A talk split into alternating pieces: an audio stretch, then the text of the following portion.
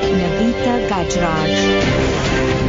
Six o'clock, good morning. The nationwide student fees uh, must fall. A protest shows no sign of letting up ahead of today's meeting between President Jacob Zuma, student leaders and university heads at the union buildings. Now, thousands of students are expected to support their leaders, including many who will travel to Pretoria from Johannesburg and other centres. Charity organisation Gift of the Givers will distribute emergency food parcels to the protesting students at the Union Building. Now, Gift of the Givers founder Imtiaz Sooliman elaborates. Students have said in the last few days they've had no access to money, no access to shop, they're hungry, they require food, they require water. So Gift of the Givers is now putting up facilities to bring our vehicles at the Union Building's ground. We are putting together 32 tons of supplies. This will include water, juice, nutritional supplements, fruit, and, uh, and biscuits. That's an initial for the students whilst the president, is engaging them in the hope that the debate could go very decently and in a way to find a lasting solution to the student university problems in the country.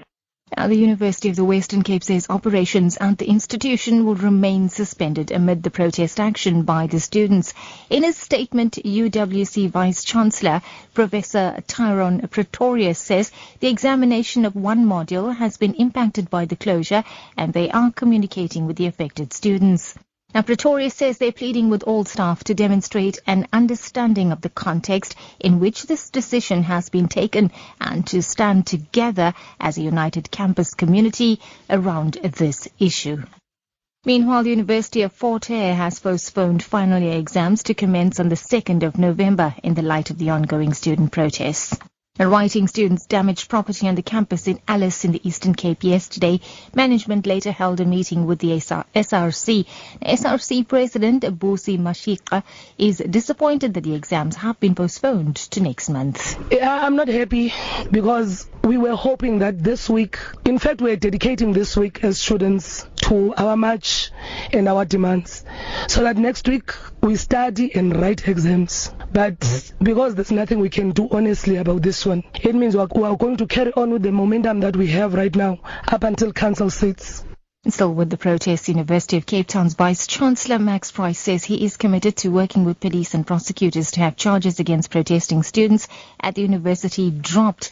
Now, Price yesterday addressed thousands of UCT students who gathered on the steps of the Jameson Hall on the university's upper campus. They are not charged by the university, they are charged by the police. The university, the university has not brought any charges against anyone. In other news, now suspended Western Cape Police Commissioner Arno Lamoer and co-accused are expected to appear in the Western Cape High Court today for a pre-trial conference. The accused include three high-ranking police officers, as well as a Cape Town businessman and his son. Now, the state alleges that the police officers had unduly benefited from the businessman and his son.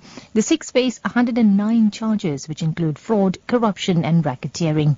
The state says it's ready to go on trial and is expected to call at least 30 witnesses.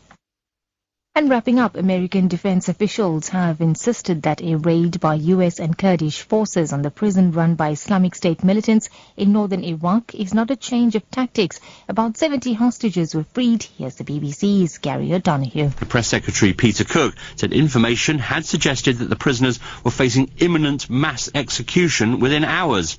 American helicopters transported troops to the town of Hawija, 40 miles southwest of Kirkuk. Officials here say a number of IS militants were killed in the raid and five captured, along with what they described as important intelligence about the militant group. It's the first American combat casualty in the fight against Islamic State.